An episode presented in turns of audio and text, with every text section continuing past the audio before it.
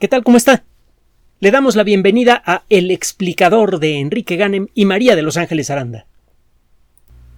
Definitivamente uno de los temas más delicados del mundo moderno tiene que ver con la relación entre la sociedad humana y el ecosistema. Una relación bastante mala. Y eh, uno de los aspectos delicados de esa mala relación es, desde luego, el impacto que tienen nuestras actividades en la atmósfera terrestre. Uno de los primeros síntomas de la mala relación entre la colectividad humana y el planeta del que depende su existencia ocurrió en la década de los 50 en Londres. Hubo una.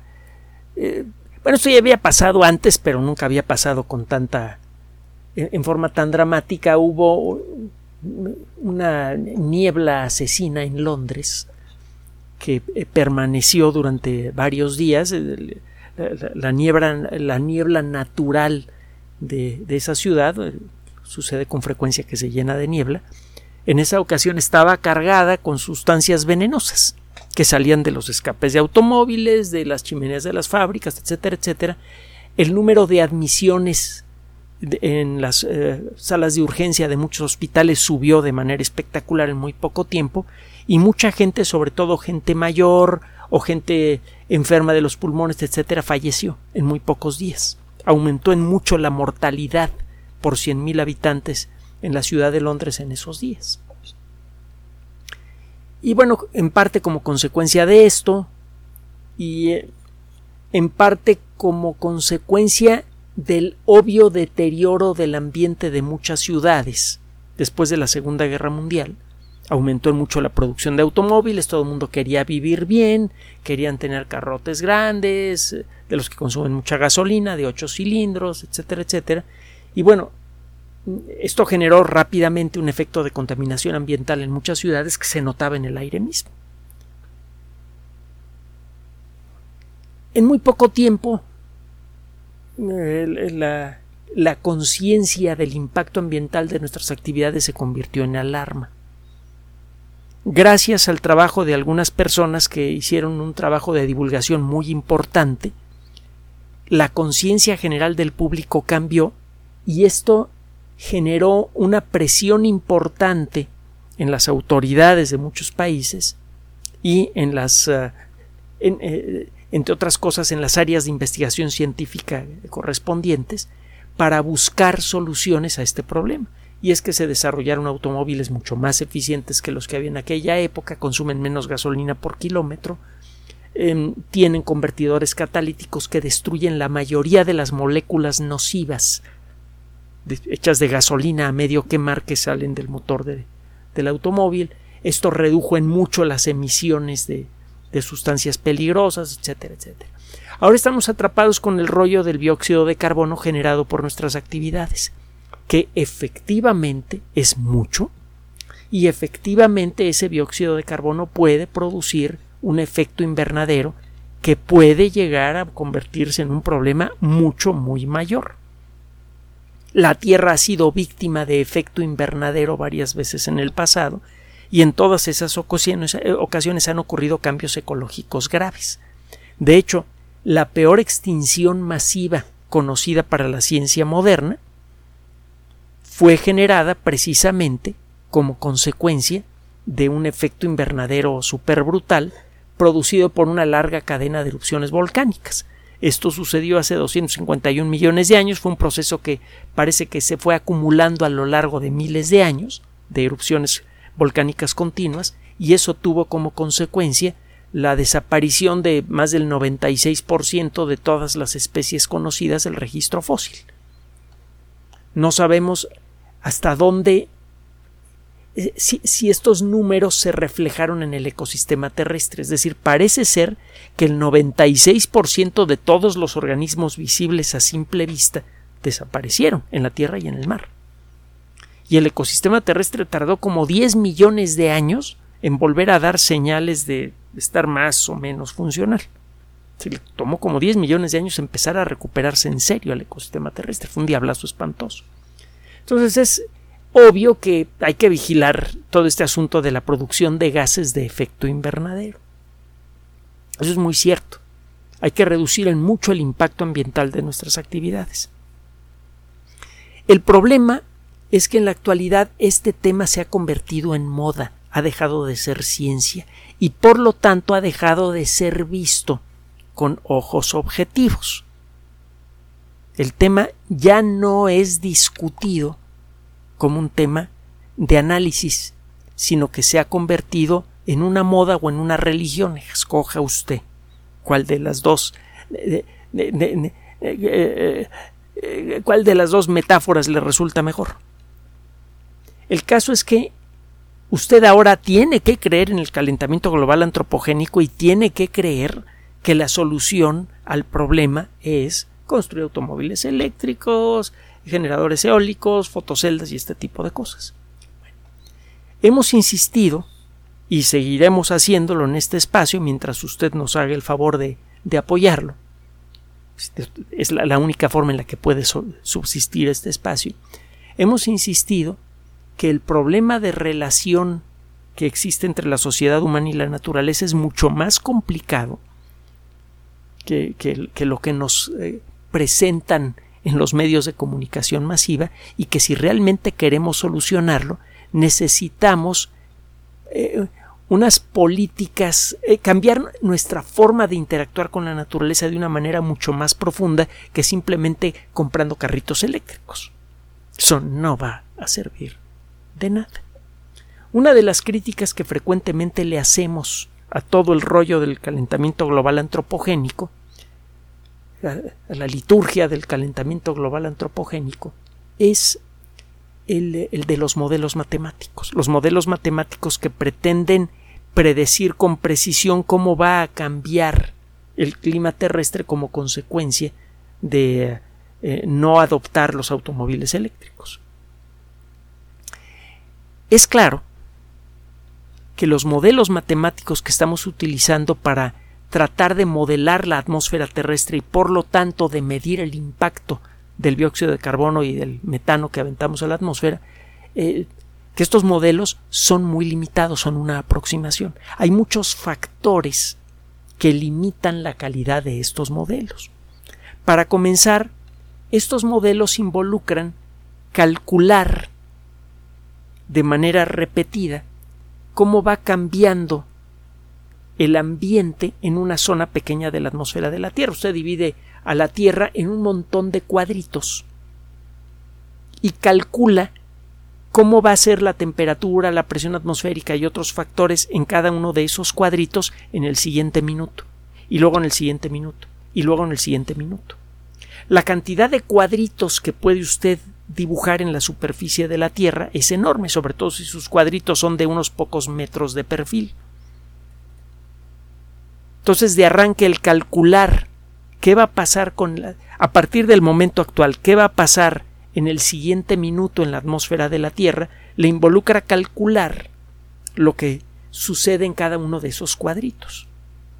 Y la cantidad de cálculos que tiene que hacer para decidir cuál va a ser el estado de este cuadrito en particular en el siguiente minuto es enorme. Y tiene usted que repetir esos cálculos para cada uno de los cuadritos. Si quiere usted proyectar esto a, meses, años o décadas, la cantidad de cálculos que hay que hacer se vuelve rápidamente imponente. Ahora, para eso tenemos una solución. Tenemos las supercomputadoras. Las más poderosas pueden realizar más de un millón de millones de millones de operaciones aritméticas por segundo.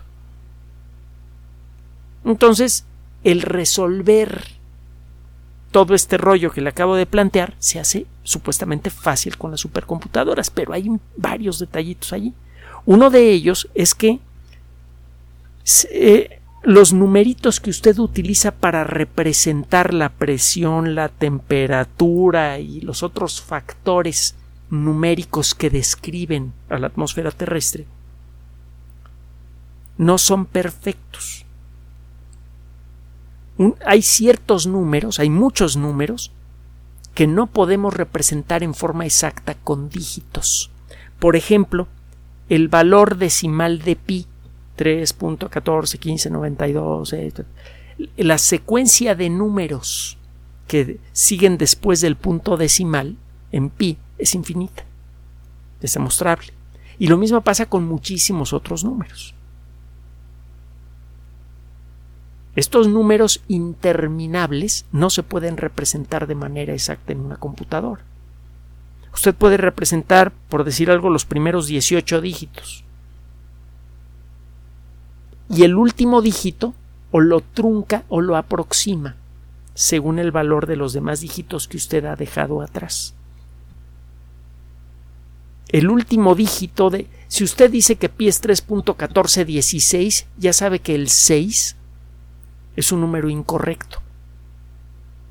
El número, un número más aproximado sería 3.14159. Pero como usted no puede, eh, para este ejemplo, representar más allá de cuatro dígitos después del punto decimal, el último dígito ya sabe que tiene un pequeño error, que no es exacto. Normalmente estos errores son despreciables. Si tiene usted 18 dígitos después del punto decimal, pues tiene usted un error increíblemente pequeño, de millonésimas de millonésimas. Chiquitito. Pero si usted está tomando este número y lo utiliza como base para hacer otro cálculo, y luego otro, y luego otro, y luego otro, como sucede en, las, eh, eh, en, en una simulación por supercomputadora, usted va a realizar a partir de ese número que tiene un pequeño error, muchos millones de millones de millones de operaciones aritméticas que le van a servir para calcular cómo va progresando la atmósfera terrestre en ese punto. Si usted no controla el, error que, que, tenía el último dígito de esta cadena de números, pues al ratito ese, ese error se va a empezar a propagar a los dígitos más y más significativos. Al cabo de un rato lo que está usted calculando no tiene nada que ver con el valor real de lo que usted pretende representar. Hay técnicas numéricas, de hecho hay una disciplina en el mundo de la computación que se llama métodos numéricos, que incluye técnicas que sirven para limitar estos errores. Son técnicas de perturbación, tienen, hay, hay varias técnicas que sirven para limitar este tipo de errores, pero no se pueden evitar. Entonces, de arranque, los mejores modelos matemáticos, por perfectos que sean, no se pueden operar demasiado en una supercomputadora y esperar que funcionen bien. Tarde o temprano, como consecuencia de este y otros problemas fundamentales, no se pueden hacer computadoras que permitan representar números infinitos o fracciones infinitas. Como consecuencia de esto, usted va a empezar a hacer predicciones con su sistema que no van a tener que ver con lo que pasa en la realidad. Y a esto hay que agregar, por otro lado, que el tipo de ecuaciones que se utilizan para representar al clima tienen naturaleza fundamentalmente caótica. Acuérdese que el término caos en el mundo de las matemáticas tiene un significado muy preciso. Cuando usted tiene ecuaciones caóticas que representan un fenómeno natural, aunque estas ecuaciones sean perfectas y aunque usted pudiera utilizar números de precisión perfecta para representar los datos que van a meter usted en esas ecuaciones, aún así las ecuaciones van a producir resultados que a veces se van a aproximar mucho a la realidad y a veces no. Y va a ser hasta cierto punto impredecible cuando la ecuación le está respondiendo algo real o cuando la ecuación se está equivocando. Es demostrable que las matemáticas no pueden representar de manera perfecta ciertos fenómenos naturales aunque tenga usted las ecuaciones que lo permiten. Eso tiene que ver con la famosa teoría del caos. Entonces, de arranque, el hacer simulaciones de computadora para representar el clima tiene varios tropiezos, muchos de ellos inevitables. Otros de ellos sí que son evitables. Hay técnicas de para limitar los errores que se producen por ir haciendo operaciones aritméticas eh, eh, repetidas sobre números que inicialmente tenían un pequeño error forma de reducir en mucho ese tipo de errores, pero no de eliminarlos. En suma, los modelos matemáticos que utilizamos para representar el clima son fundamentalmente imperfectos y es fundamentalmente imposible corregirles esas imperfecciones. Entonces, no hay que confiar demasiado en esos modelos matemáticos. Número, y deberían decírnoslo. No nos lo dicen, a pesar de que lo saben. Bueno, mañosos. Segundo, existen muchos factores del funcionamiento de la atmósfera terrestre que desconocemos. Hay muchas cosas que pueden afectar la atmósfera que no hemos logrado identificar y mucho menos representar en una ecuación. Estamos descubriendo esos factores a lo largo de los años. Le hemos presentado artículos científicos en donde de pronto descubrimos que hay un factor adicional que afecta el comportamiento de la atmósfera que no habíamos considerado antes. Y hay que incluirlo en las ecuaciones de los modelos matemáticos que sirven para justificar el rollo del calentamiento global. Sabemos que el rollo falla de muchas maneras diferentes.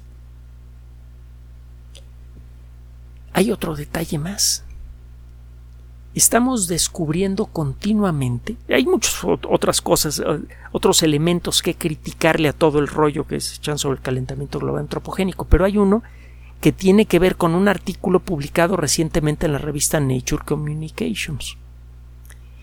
Tiene que ver con el eh, incorporar en los modelos matemáticos que describen al clima realmente todos los factores,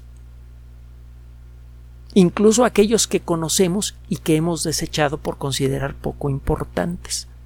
Hace un momento le dije que hay factores que no conocíamos y que estamos empezando a descubrir que afectan el comportamiento del clima y que hay que meterlos en las ecuaciones que, que sirven para hacer simulaciones por computadora. Pero también hay factores que conocemos desde hace tiempo y que hemos decidido ignorar y que de pronto resulta que sí tienen un efecto muy importante en el clima terrestre y que entonces tenemos que meterlos en estas fórmulas. Si quiero que le quede claro la diferencia. Por un lado hay factores que nunca que no habíamos conocido y que estamos descubriendo ahora y factores que ya conocíamos y que tramposamente no fueron incluidos en los modelos matemáticos que sirven para justificar el rollo calentacionista. Ese es el caso del tema que le vamos a hablar el día de hoy. Sabemos que eh, eh, poco después de la extinción de los dinosaurios, hace 66 millones de años, se vino una etapa de clima pues, más o menos decente. No duró mucho tiempo, porque la, la atmósfera de la Tierra comenzó a calentarse, a calentarse, a calentarse, a calentarse. La temperatura promedio del planeta llegó a ser como 6 grados centígrados, según algunos, superiores al promedio actual. Estamos con el rollo de que, ay, si sube un, grado y medio va a ser una supercatástrofe y todo. No va a ser bueno. Pero bueno, en aquella época subió 6 grados centígrados la temperatura promedio del planeta, según algunas estimaciones. Otros dicen que más. Se llama a esta etapa que duró un buen tiempo, no sabemos que son unos pocos millones de años, el máximo térmico del Paleoceno-Eoceno. El Paleoceno es la primera etapa geológica que siguió a la desaparición de los dinosaurios. La segunda etapa es el Eoceno. En la frontera entre el Paleoceno y el Eoceno comenzó a calentarse la atmósfera de la Tierra y permaneció caliente, no recuerdo si 5 millones de años, una cosa así, hasta que volvió poco a poco a enfriarse. Este máximo térmico del Paleoceno-Eoceno probablemente fue consecuencia de las emisiones de dióxido de carbono naturales. ¿De dónde vienen esas emisiones naturales? Bueno, en parte tiene que ver con la cobertura de bosques en la Tierra.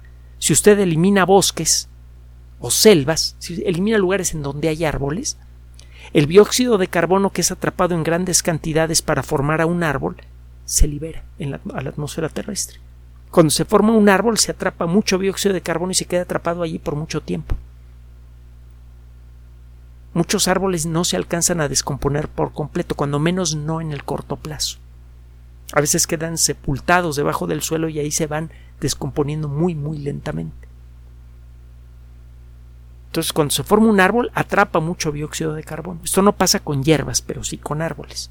O con cualquier otro vegetal leñoso. Incluso pasa también con, con arbustos, aunque es más notable en árboles. Entonces, si se viene algo que aniquila a los árboles, eso hace que en un tiempo geológicamente breve, 10.000 años, una cosa así, de pronto quede mucho dióxido de carbono disponible en la atmósfera, que de otra manera estaría atrapado en árboles. Ese es un factor. Y hay otros factores más. Por ejemplo, no sabemos exactamente cuántos volcanes había, hay activos en distintas etapas de la historia de la Tierra. Podemos estimarlo. Ahora sabemos con bastante precisión cuántos volcanes activos hay en los continentes terrestres. Pero recuerde que tres cuartas partes de la superficie de la Tierra están cubiertas por agua y tenemos una idea muy limitada de cuáles son las zonas geológicamente activas que hay debajo de la superficie del mar. Hace poco le platicábamos eh, sobre un artículo en el que describen un campo de actividad volcánica muy grande hasta hace poco desconocido, situado a varios kilómetros de profundidad.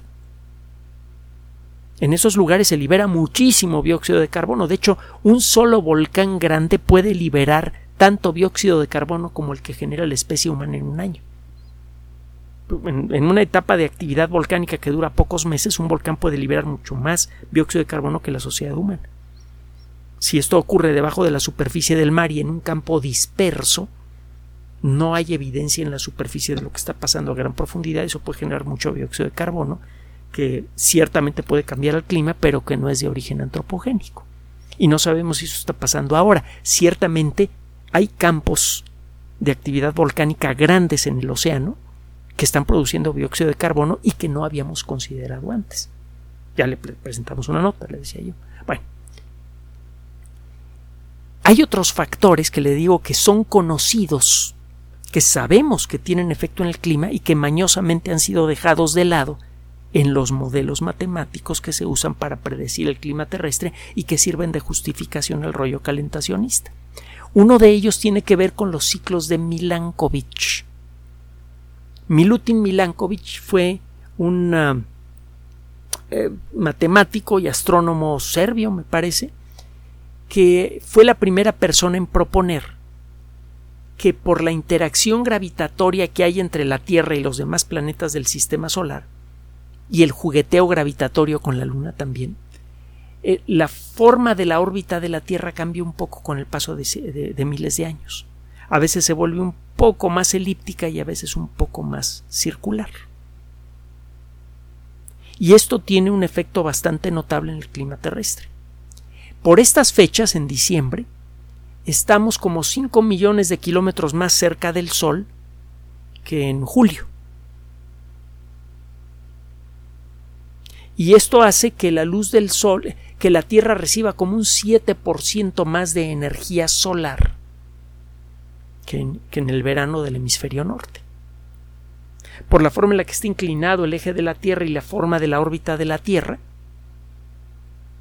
cuando es invierno en el hemisferio norte estamos más cerca del Sol.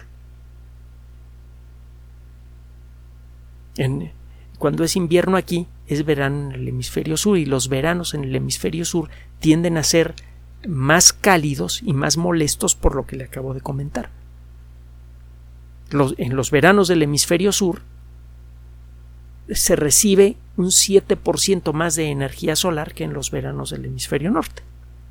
Bueno, pues todo eso tiene un efecto en el clima.